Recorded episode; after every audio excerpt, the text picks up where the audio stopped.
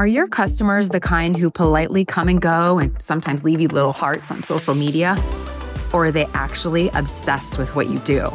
The difference between an incredible brand and all the others is how they create fans. Welcome to the Brand to Fan Show, where we unpack the phenomenon of fandom and how to cultivate affinity, loyalty, and trust to build more fans so you can future-proof your business. Here's your host, Lauren Teague. Welcome back to the Brand to Fan Show. Today, I'm joined by my good friend, Ryan Berman. The reason why I asked Ryan to join us today is because I've been wrestling around in our summer hiatus, catching up on some reading. And in the book, We Average Unbeautiful Watchers, Dr. Noah Cohen, who, spoiler alert, is on my guest list for the podcast at a future date, hopefully. Dr. Noah Cohen, he's writing that sports fandom, even more than religious, political, or your regional affiliation, determines how millions of us as Americans are actually defining ourselves.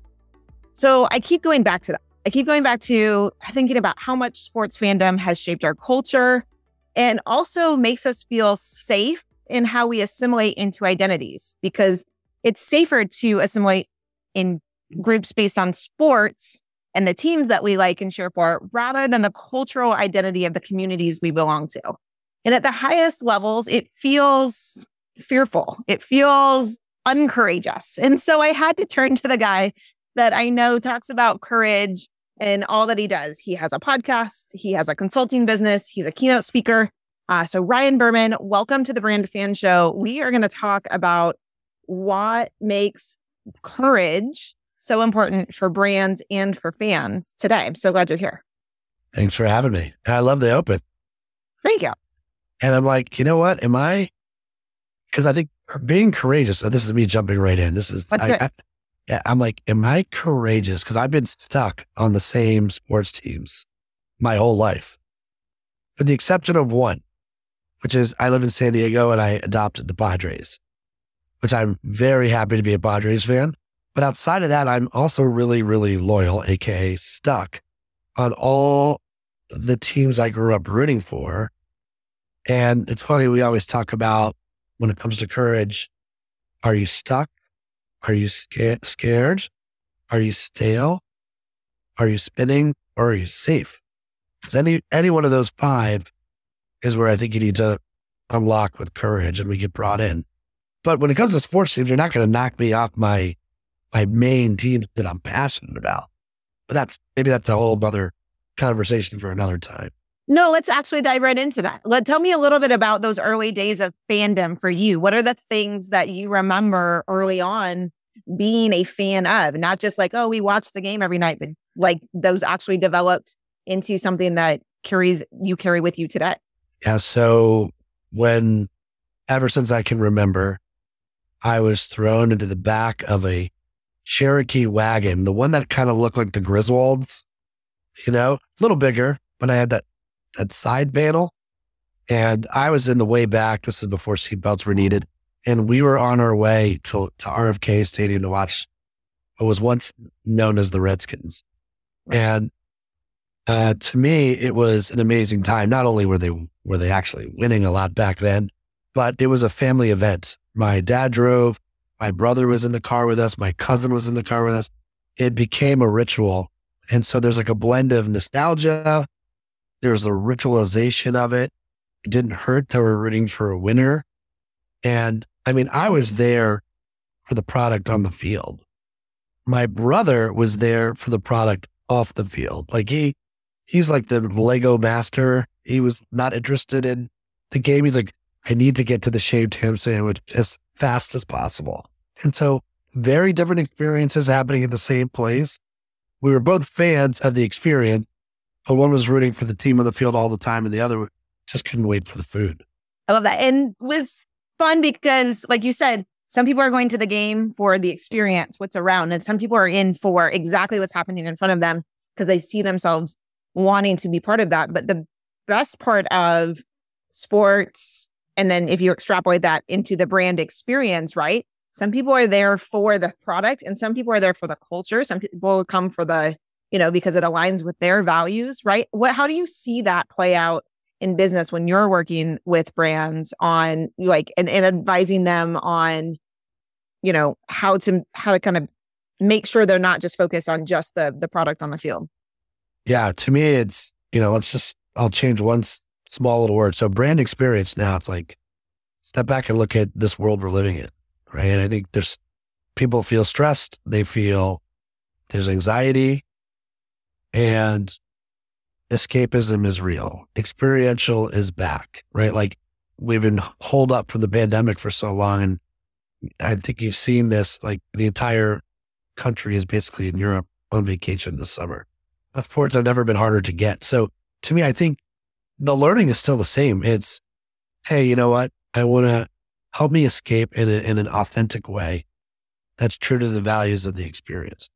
So back then for the Redskins, now the Commanders, it was, yeah, let me put my life on pause for 3 hours, whatever precedence that came with that. And we were going to go as a family and go experience this thing. And we didn't feel like we were being sold to. It just felt like a communal experiment.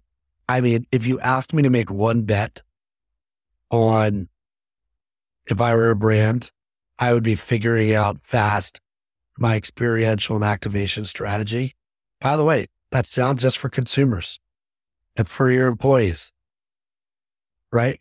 So your employees are your fans, mm-hmm. right? Are they good fans? Are they bad fans? Do they want to scream at the mountaintops at you? And so to me, it's all brand activation and experiential, and being really thoughtful in the way you want to unlock those fans and those different experiences. Talk a little bit about that. We've been talking on the podcast. We kind of go into, we're talking with people like Joe Moll on the podcast about how your internal employees should be the people who champion you first, right? They are the people that, you know, that are the front line to the customers, to the people who are you're building fans with. Where do you think is a big opportunity that gets overlooked, and who's in charge of that? Does that come from the CEO? Does that come from HR having to say it? Is it the sales leader? Like, who in the organization is actually influencing the culture more than who we might think? Well, to me, it's definitely leadership, and that's blanket. Okay, now sometimes, let's call it what it is. There are bosses who are not leaders, and there are leaders who are not bosses, right? So it can start from either or direction. But I think the idea of, if you don't realize how important it is to unlock your own fans, your own internal audience first, you're going to have a hard time over a long period of time of unlocking everybody else. I don't know what your audience knows about my background, but like, I'll just do 1 minute on it. Like I came from agency. I came from being a creative at an ad agency. And then, you know, you work your way up and you end up starting your own few agencies. And I got to the point where I started to get really frustrated, where the phone call would come into me and there was a fear-based marketer who was like, hey, we have this we have sliced bread that we want to tell the world about. Can you tell the world that we're sliced bread? Okay. You're sliced bread. Why are you sliced bread? Well, we are. Let's get the NDA signed, but we'll let you know. Okay. At what cost? This is our budget. Okay. Well, how did you get to that budget? Well, because the other four agencies said that they could do it for this. All right. So you want me to tell the world you're sliced bread at this cost? Can I come interview the culture? What do you mean? Can I come interview your people on the inside? And they're like, dude, can you help me get a win, please? Like I need to look good, and I want to tell the world that this is who we are. And I realized, like, oh my goodness, all these companies are creating narratives and they're telling the outside world something that's inauthentic to the inside. Now, there are plenty of words to go around. And I think the idea now is, I wondered if you could work harder on one narrative that starts at the leaders' mouths, and it's a perfect alignment with what you tell the outside world. Right? Is this an absurd idea? It shouldn't be. Let's just go there, right? It shouldn't be. So, you know, look, 5 years ago, I basically fired myself from running my last agency because I was more committed to solving this problem and helping leaders come up with the narrative that's going to inspire their staff where they actually want to be there. And then whatever that magic is the exact same thing you take to the outside world. So it's more inside out thinking for the brand. And I think it just starts by a courageous leader saying, this seems odd. We're telling the world this, but our employees don't feel this way. How do we get it more in alignment? Yeah. And you're seeing some of that reckoning too, exactly what you're talking about of, you know, the narrative that we've told ourselves internally or the narrative that we have shared externally doesn't actually match up with what's here. And what reminds me, because you've talked about it already, is the Washington, then Redskins, then football team, then Commanders, right? That organization from the top up resisted a name change when culturally, like, it became an appropriate time to change that. Is that, you know, what's kind of behind that fear? And now, you know, these things have come out into the public light that, oh, it's actually not a great organization for some reasons. And someone's had to turn that around. And that happens across business all the time. It happens across sports all the time. So how do you change that culture from fear to finding courageous leaders?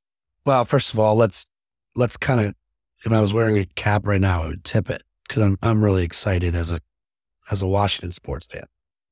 You know, I think we're all excited about the change that happened there. By the way, this is a great example. If it wasn't for social media, if it wasn't for the media, like there's no way this change would have been made. And I'm not talking about a name change. I'm talking about an ownership change. And it's sort of a testament to say, sometimes people have very clear values that inspire people.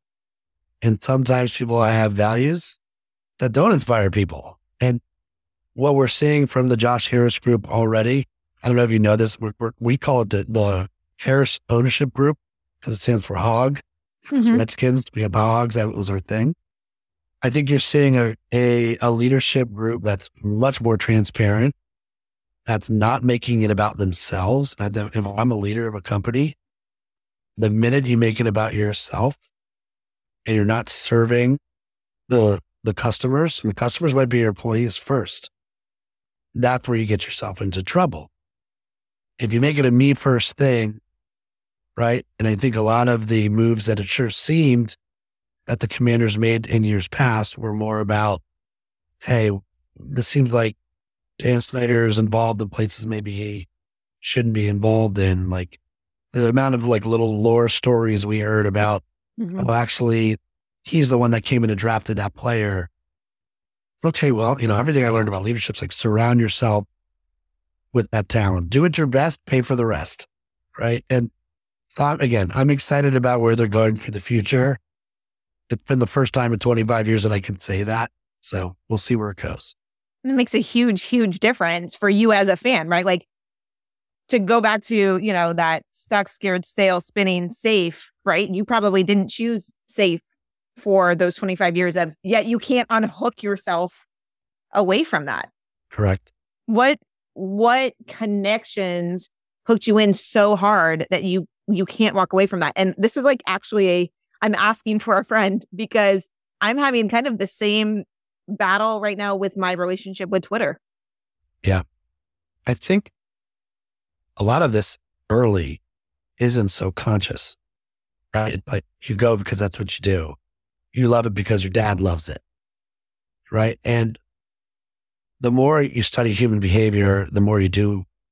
I kept coming back to values actually matter. Like how valuable are your values? And if your values are in violation constantly, it's tough to stick around. But I couldn't quit the nostalgia side. It was something that brought our family together. In some ways, there was shared misery, right? And at least that still built the community, right? And I think anything that's shared, it's so funny that we're having this chat. One of the pieces of writing I'm working on right now is this concept of villain verification. And that, hey, you know, if you're having a hard time clarifying your purpose, start by verifying your villain. And this is like storytelling 101, good versus evil. Star Wars, Joseph Campbell, right?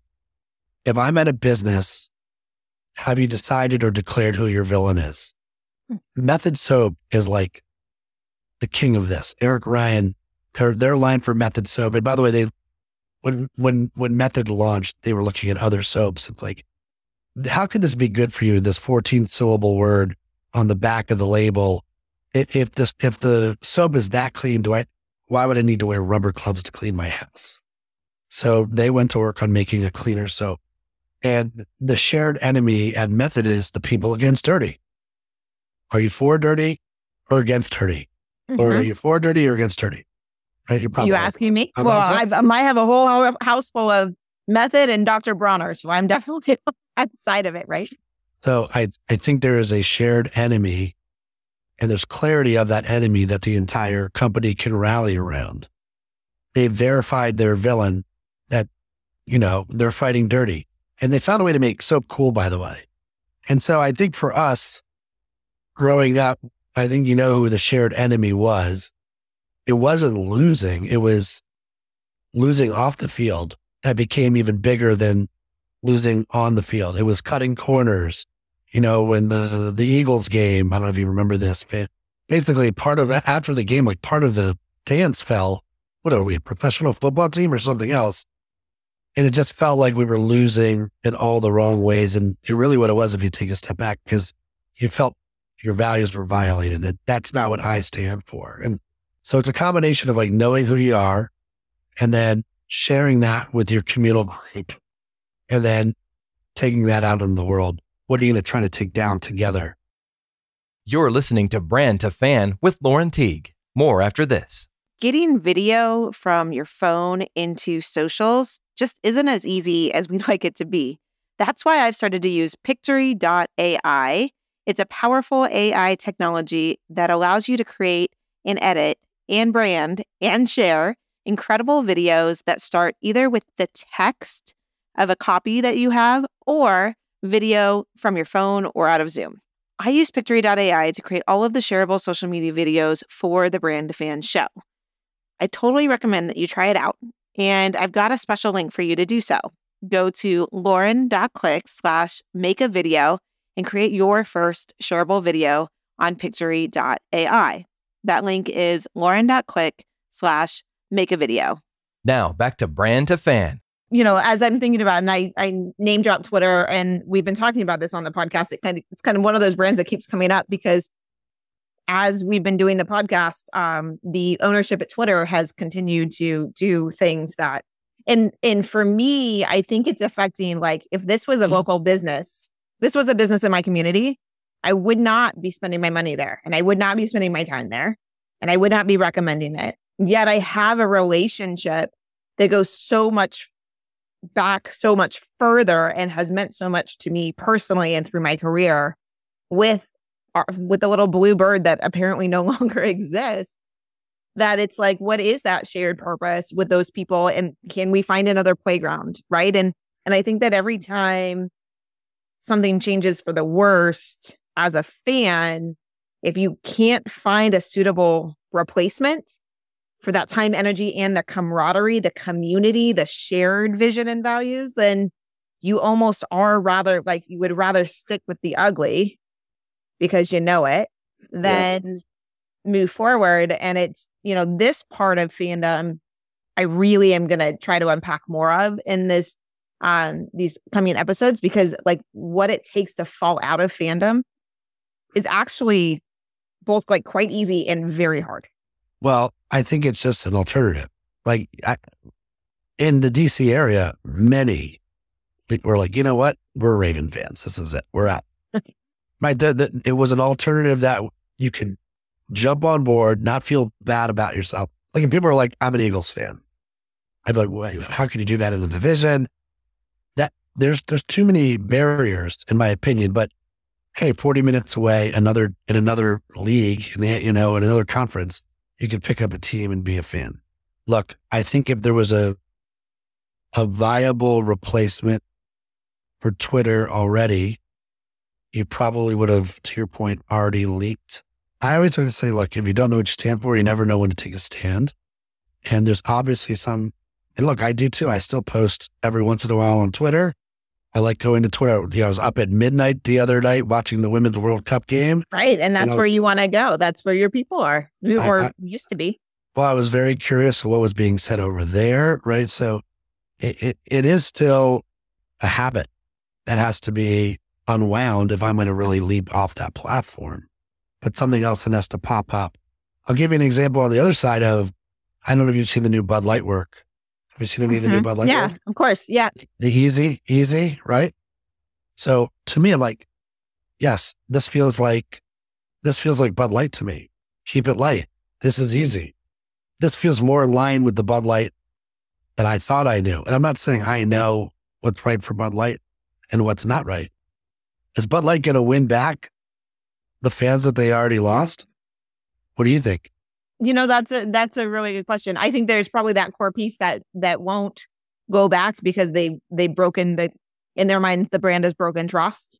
And then I think there's a whole lot of bandwagon, like in the middle is kind of the pendulum swinging back to normal. Oh, we had a little dip on to this side and the pendulum swinging back. And now I'm not embarrassed to have, you know, a Bud Light in my hand, if that was their approach before. Right. And I think someone who swung on the other side of the pendulum that really did identify with Bud Light because of some earlier work and relationships that they had, right? Then maybe we're like, okay, well, we probably live somewhere in the middle over here too.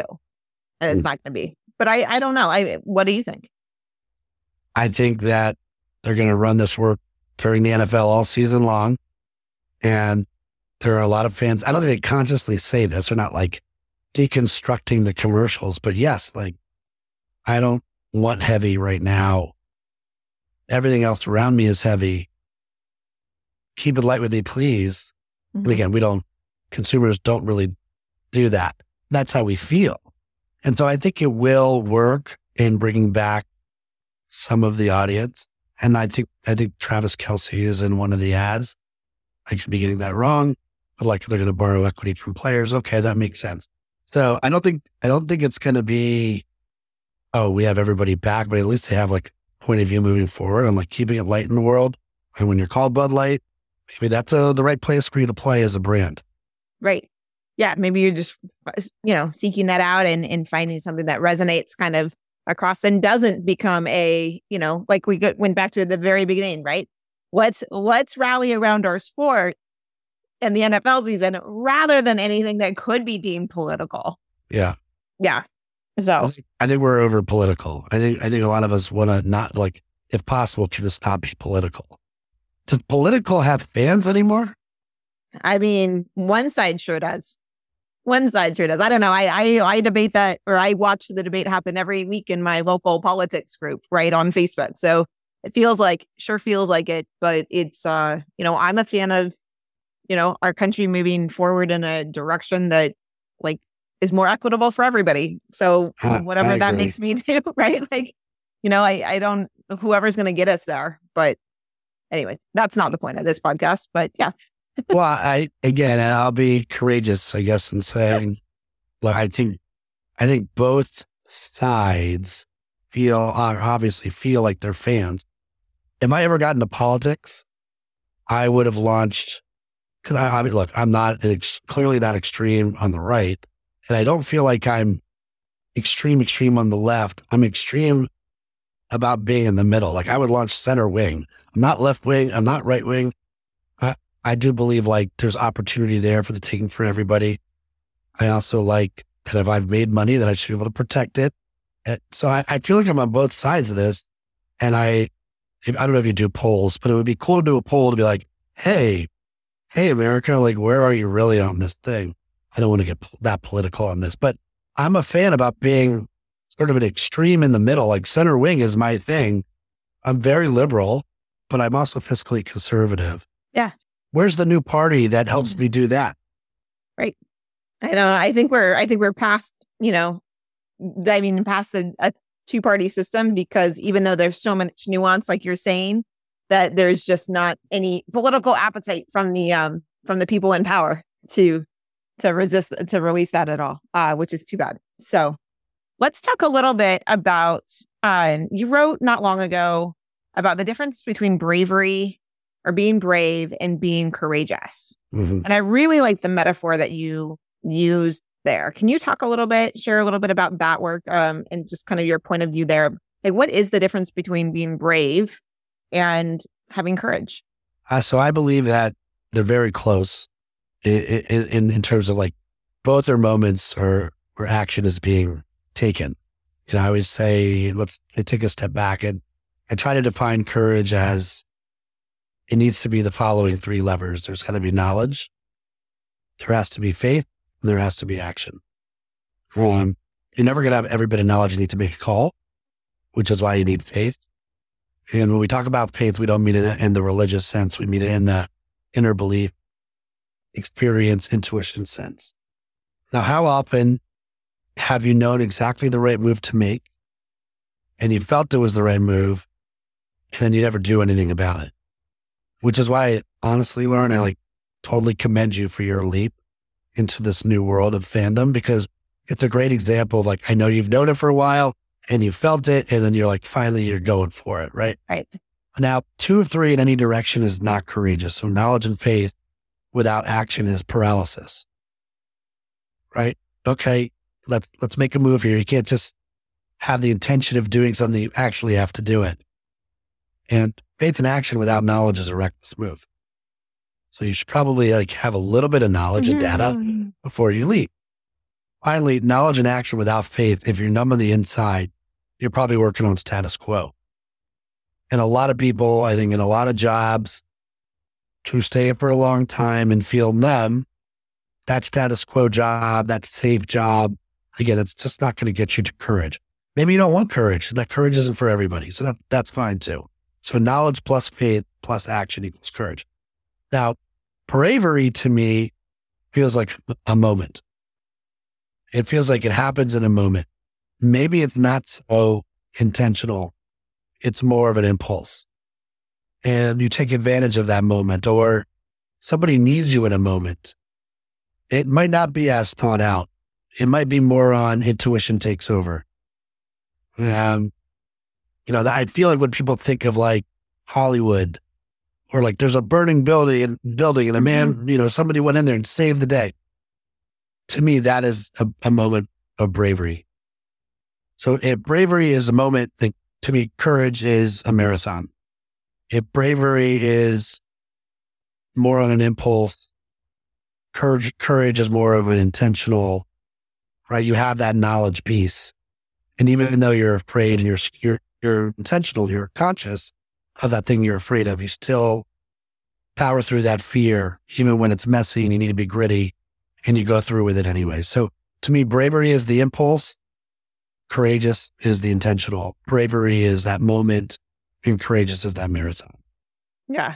I think that's so fascinating, as I'm thinking, both with an entrepreneurial hat on and then with a marketing leader hat on, which is who this podcast is for, knowing that, brand leaders who are able to step up and lead with courage and set that vision, right? That is, and maybe this is the question for you is, do you have to have the courage in place to empower a brave moment? Maybe it's your employee, maybe it's your leader, maybe it's just your brand showing up, right? Do you have to have the courageous piece, or do other people's kind of bravery tip the scale into, what? We actually are missing this piece. Have you seen that happen? All the time. Good.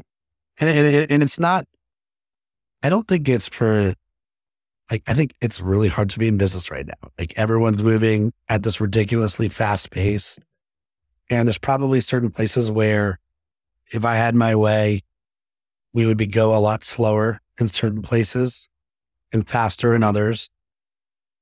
I mean, if you're in the marketing business, then it's about clarity, right? It's about conviction. It's about costs. And if you get all those right, you have a chance at change. Then there's no change without courage. You kind of need it in the messy middle. So if I'm a marketer, have you clearly created the guardrails, the rules that your team can play by? It used to be a lot easier when there was everyone's in an office. And you had that natural communication with people. Now it's you're in the office for 2 days a week, or your team is all over the world. even more of a reason to set what the guardrails are. And this is why I feel so strongly about values or principles. How valuable are the values? If the values are real and you're operationalizing the values and you're rewarding your team off those values, or maybe there's a higher purpose statement that is the filter for decision-making. Go back to the method example, the people against dirty. I fight dirty. Hey, if you spend money of our budget to truly take down dirty, how can I fault you for that? I'm going to commend that behavior, even if it was a mistake. Okay. And so, and now back to Bud Light. I would have loved to have been behind the curtain to know what the values were. I don't know what the values were. I have an idea from out here in the universe what I think the values could be, but I don't know what the rules are, the values are. And so again, my sense is when you have clarity of those pillars of what we say is important, if people act off of those pillars and they're in alignment with those pillars, it certainly makes it easier to take advantage of moments where you can be more brave with your work or activations. And if you don't have those, it's a guessing game for people. And that is the goal of leadership. If you're a marketer that is listening to the show, you're not just a marketer, you're a marketing leader, right? And your job is to set the groundwork for your team to optimize success and know, am I supposed to turn left here? Or am I supposed to go right here? And it's true. Just like you said, you don't know, without being behind the curtain, none of us really know where Bud Light stands right now. And I think it becomes very hard to be a fan of a brand when you can't decipher, what a brand does stand for. And so it creates that confusion rather than clarity, which means your fans don't have the right stories, can't tell a complete story about their experience. They're telling either an incomplete or so maybe an inaccurate story or no story at all. And those stories are actually the invitations that bring somebody else into the brand, right? Like you and I just talking about Washington football and the Commanders, now if I see a game, if it comes up on the TV, I might spend an extra 5 minutes. I might look at the stats. I might draft a player on my fantasy team only because we had a conversation and you tell me that you had a 25-year love affair with the Washington now Commanders. Okay, well, maybe that's an invitation for me to pay this much more attention. So, well, I also think the story points forward, and in year 23 or 22, if I would have come on your podcast, maybe I'm not saying such nice things because I'm still in the land of misery. Yeah. Now, because I'm hey, there's hope. The story has shifted to hope, and we're hey, we're excited about this new start. And let's see where this thing goes. There's a lot of good energy for us sad Washington fans because we're excited about what's possible. And by the way, they now have permission. It could take a decade. And we're yeah, you go. We're going to we support you. We're going to watch. Here's one thing I'm curious to get your take on. And I think we should start with sports and then go to business on this. What about identity? Right.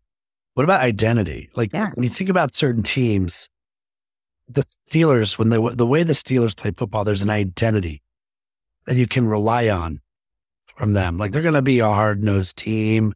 They want to run the ball. That identity is sort of who they are. And because that identity stays consistent, there lies your fans. How do you feel when a sports team changes their identity and all they're wait, if the Steelers went to 5 wide receivers and aired it out, wouldn't that be slightly awkward? It's an interesting point because identity comes with legacy and history, but also it's also shaped by, if you get a different coach in there and that's the style, right? So then are you, if you're tied to the legacy or quote unquote, the identity of the team, are you not considering a whole set of leaders who might be able to come in and shake up because of that? And so that's from the very top level, right? Are you open to the identity evolving? None of us are the same, even you and I are not the same after the podcast as we were before the podcast, right? The interaction, the conversation, what I'm taking from you and you're taking from me changes us in the moment, right? So I think that's really interesting. I just wrote a story for my keynote And I've called it to myself, the PGA Tour player who will not be named. And it talks about an interaction that I had, and it mirrors against other interactions I had with other PGA Tour players when I was the social media manager there at the PGA Tour. And it, now that I'm both several years away from being in that role, and also I've watched this particular player who will not be named, mm-hmm. what they have done in their career, and how some of those narratives or some of that identity that his fans held on to has maybe changed shape, or, you know, different things have come to light. I'm like, oh, okay. Like, I actually feel better telling that story now in a way that's fun and funny, and less, it's not so like painful to me anymore, because now people can see maybe something that they didn't see before. And that person's identity has changed over time. But then you look at some of our favorite brands, and can, you know, I not to go back to Elon Musk all the time, but I think the brand of Tesla has changed from where it first started, which was very exclusive, to a little bit more accessible, to then electric cars are for everyone. Now, does anyone really want to buy a Tesla, right? Like, and sure, there's still fans of that brand, and there are people who don't want to support. There's other EV options, so I don't have to go buy that one, right? Mm-hmm. So, and I think that, so brand identity continues to change, and I think that's just, you know, but then you look at Pepsi and Coke. Do their brand identities change when leadership comes in? I mean, that's a hard one. Right? Those are legacy brands, right? What has their identity, their recipe has changed, but the identity and what they've done from a marketing and advertising side, Nike, you know, these legacy ones, do they really ever change? Well, I think if we're, for many, it's about, you know, being consistent with your identity and constantly coming back to what that is, right? Repeaters make believers. But as the world changes, right, are the brands changing at the pace of which the next generation is changing? So, for example, this is not a Coke or Pepsi thing, right? But okay, would you be surprised 100 years from now if the Pepsi brand or the Coke brand, not what they can buy with their money, because they can buy purpose-driven brands. Do you think Coke and Pepsi are going to be what they were 100 years from now? No. I mean, no, because culture changes, right? Right, but so they're not changing, and they're consistent, right? Pepsi is about joy, and Coca-Cola is about happiness. Similar, but different, right? In moderation. If the world is like, hey, like I can tell you already, and look, I'm a California family now. Like, my wife's not buying Coca-Cola anytime soon. She's not buying Pepsi anytime soon. She might buy a brand that Coke or Pepsi have acquired, right, and tried not to mess with. But like, I feel like that's the way the world is going, is there is change. And again, it's like, all right, what are you a fan of? What are my kids going to be a fan of? Oh, my kids will be a fan. They can't wait to ask for a Coke at dinner. Oh, man. Yeah, right? My 10-year-old is like, every day, can I have a Sprite? Right? Can I have a Sprite? He's moved on from root beer, right? And then my youngest one is like, orders a lemonade and drinks like 3 sips, whatever. But yeah, like it's, you know, that is a good point of, as culture moves on and things like the things that we do, right? I was explaining to my kids, were asking about why people smoke. Why is that person, did you know that person smokes? Like, where that was like, it's such a shocking like thing for them. And I'm like, do you know that when I grew up, like lots of people smoked.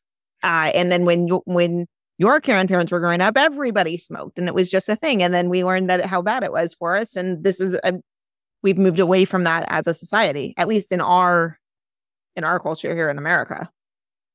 What do you think is the current cigarette that nobody has called out yet? Like 50 years from now, 100 years from now, the Surgeon General warning is on what? Well, isn't it? It's either going to be social media or sugar, because we like people have started to ring the bells on that, but it's not wholly accepted as truth. So it's either going to be that's what I think, social media, or just high fructose corn syrup, like crop sugar. Pretty much the same thing, right? Yeah. One's for your eyes and one's for, you know, you can sit through your mouth. Mm-hmm. You're listening to Brand to Fan with Lauren Teague. More after this. as you're out in the world listening to the Brand to Fan Show, look up and start to count the number of team hats, t-shirts, pullovers, and jerseys you see. Once you start to see them, sports logos and team colors are seemingly everywhere. Well, this is exactly why I decided to build FanWagon, the web's re-commerce marketplace for buying, discovering, and reselling your sports fanwear, be it vintage or just last season's jersey. FanWagon aims to serve both buyers and sellers at the intersection of sustainability and fandom and create a personalized and easy experience for Second-Fan Fashion.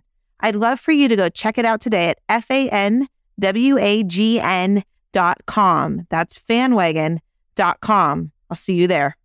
Now, back to Brand to Fan. Here's Lauren Teague.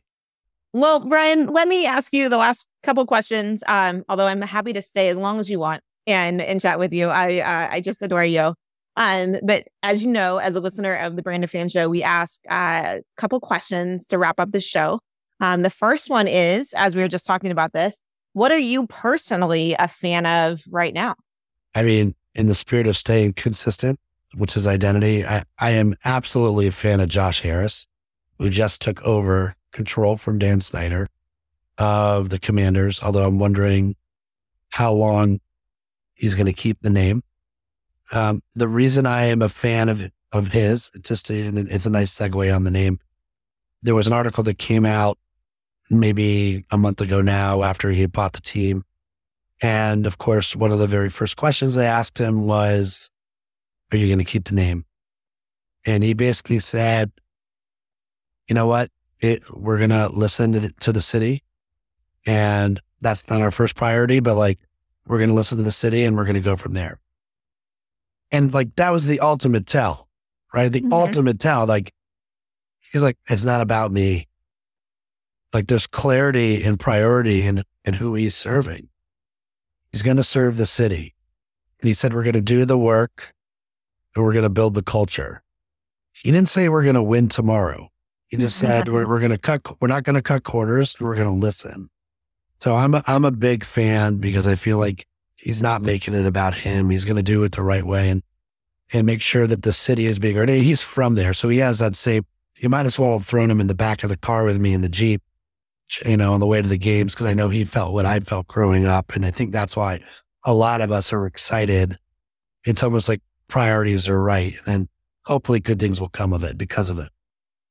Yeah, that's really, real cool. And of course, yeah, on brand for the pod in our conversation today. I would not really expect anything else. But yeah, like you, not that I have the same emotional connection to your team, but from a sports and hoping for the best for teams and the cultures of the people that work in sports. I have a lot of empathy for people who work in sports and around that, you know, having better ownership and better leadership from the top down helps not just the organization, but the communities that they're involved in, the charities that they partner with, like all the way down. So like you, really interested to see how that shakes out. I mean, sidebar on this, like, I almost feel like we need to rebrand the word leadership to ownership. Can we rebrand the word leadership to ownership and turn ownership into chairman or chairwoman? Mm-hmm. Because I think this is also the way. It's like accountability. You own this. I'm giving you permission to own this. Be entrepreneurial and own it. I think in leadership, better things will happen the minute that people feel like they can make the call. And so I don't know, a little sidebar, but it would be interesting to rebrand those words. It would be. I like that. Well, I think I'm due on your podcast here shortly. So maybe that's something we can tackle. All right, deal. Another time. All right. Last question that we ask everybody here on the Brand to Fan Show is, Ryan Berman, what is your favorite jersey or piece of fanware that's either in your closet today or you wish it still was? So I have a 2003 Landon Donovan signed jersey. And like this jersey, it's long sleeved. If it was raining out, you would not be very fast. Like, it's amazing how far swag jerseys have come, because it's like, wow, like you played in this. And I don't know if you're aware of this or not, but here Landon is in town, and one of the cooler side projects that I've been able to work on the last couple of years has been writing Landon's memoir, and we're getting it ready for the World Cup when it comes here to America in 2026. And, you know, what I thought I knew about Landon, I'll be the first to admit that I know exactly where I was when he scored the Algeria goal. I was by myself, running around in a hotel room like a crazy person by myself. And to now have a real relationship with him, and to like learn his story, which is not your atypical story. I'm proud to have that jersey. I'm very honored to be able to help tell his story. That's cool. It's so cool. And yeah, right there, you just took me back to, I was in the Atlanta airport. I was next to my gate, but watching on the bar screens, right? With pretty much everybody else in the concourse, right? Gathered around TVs, just kind of every 500 feet or so. And I'm sure my flight was boarding, and I definitely did not care. I think I was going to be on, the last person on that flight. And I just remember the roar across the concourse when that ball went in from the corner. It was insane. And cliffhanger moment. I don't mean to be that guy, but I would be that guy. Like, to hear Landon tell the story, not of him scoring the goal, but like who just happened to be in the locker room. And then even the magnitude or their inability to they were halfway around the world at this moment. Yeah. We felt it, but it wasn't until the next day that they realized that the goal really landed in America. They had no idea. It wasn't like you have social media like you do today, and you would know instantly. No. It was like, hey, Landon, come look at this. And there was a string of bars on one video. And it was like, hey, by the way, this is what America needs again. It's something like this. And it was like, dude, it wasn't about red or blue or what it was like red, white, and blue. Like everyone was in, and you just saw love. And it might have been the last time the United States has been united. Let's call it what it is. And it was cool to they're like, wow, this is really like landing back home. So very cool moment. And again, we've got a long way to go, but we'll be ready for the 2026 World Cup. Oh, I love that. Well, I cannot wait for, to learn more about that and to learn more about Landon's stories and of course your interpretation of some of those and how they're affecting you, right? Cause that absolutely changes your view on not just him as a player or a person, but the whole organization and the whole sport and all that. So I'm excited to maybe unpack that over a drink or two down the line, maybe while we're watching a Washington football game. Who knows? Right. Wow. I'm going to hold you to that. Okay. Sounds good. Ryan, we have reached the point of the show, which I call the TLDL, too long, didn't listen moment. So if you are waiting for the TLDL moment, just stop right here. This is the part that if the rest of the podcast was a little too long and you fast forward your way through, here's where I get to summarize what Ryan and I talked about today on the Brand Fan Show. Ryan, you talked about courage and your recipe for courage, that courage requires knowledge, faith, and action, but you actually have to have all three, not one, not two, all three, in order to move forward in a true courageous fashion. And you also mentioned that bravery is a moment in time. It's more of an impulse that's driven by intuition and instinct. And we started the show, you kind of glossed over this, but you described kind of these different states of courage as stuck, scared, stale, spinning, and safe. And that's kind of where someone can kind of figure out where they're landing in that, which set up the whole rest of the episode so well. I loved how you went back and told us a little bit of your past life in agency. And when you had that realization that, brands are sometimes creating these narratives that are inauthentic, even though that doesn't actually make good sense in any other part of the world except for business, that they can go out with something that is completely untrue. But it also allows us to demonstrate some of the power of social media and crowdsourcing communications, because when the values don't inspire, there will be a groundswell and it will arise, and it sometimes forces the hands of change. And so you mentioned, how valuable are your values? Well, quite valuable, because a customer has to identify a brand's values so that they can tell more complete and compelling stories and feel more connected to that brand. The last thing I want to hit on is that you mentioned that experiential is back because the world as a whole feels heavy. It feels hard. And so escapism is real. Your fans are asking you to help me escape in an authentic way. And so as a business leader, we have to be thoughtful about how we unlock those escapism pieces for our fans, both externally, who's literally transacting with us, but also internally, who are here with loyalty and with advocacy. And the piece that we're going to save for later, Ryan, is that we're going to talk about the difference between leadership and ownership, and if we can kind of replace that word. So stay tuned, Brand to Fan Show listeners, probably on part 2 coming up with the one and only Ryan Berman of Courageous Brands. That was awesome, Lauren. So good. Okay. Well, thank you so much. How can our fans of the Brand to Fan Show, our listeners, follow you and hear more about what you're working on?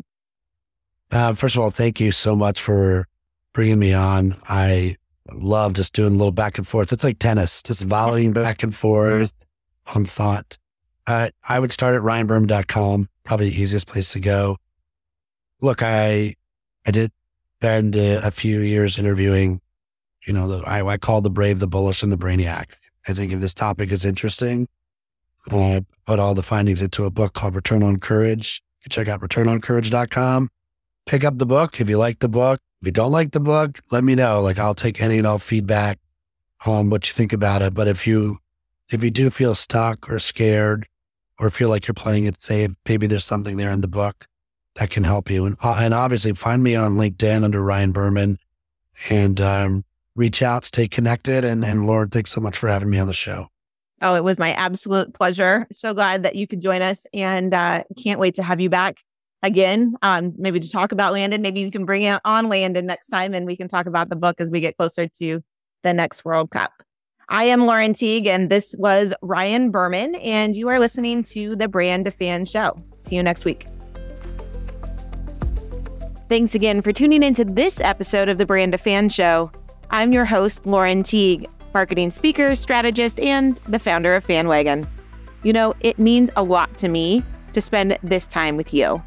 So if you like what you're hearing, I'd love if you could drop me a note at brandtofan@teaguefc.com or message me on Instagram, where I'm also TeagueFC. If these Brand to Fan conversations resonate with you and you'd like to share this message with your audience, go to LaurenTeague.com to find out how I guide businesses and associations to stop chasing shiny objects and instead build for lasting affinity. The Brand to Fan Show is produced by Teague FC and supported by FanWagon. Audio production is done by Brian Griggs and video editing done by Garrett Teague. Our producers are Kimberly Voorhees, Ashley Ruiz, and Carrie Helbush. You can catch up on past episodes and guests and access bonus content by visiting brandtofan.show.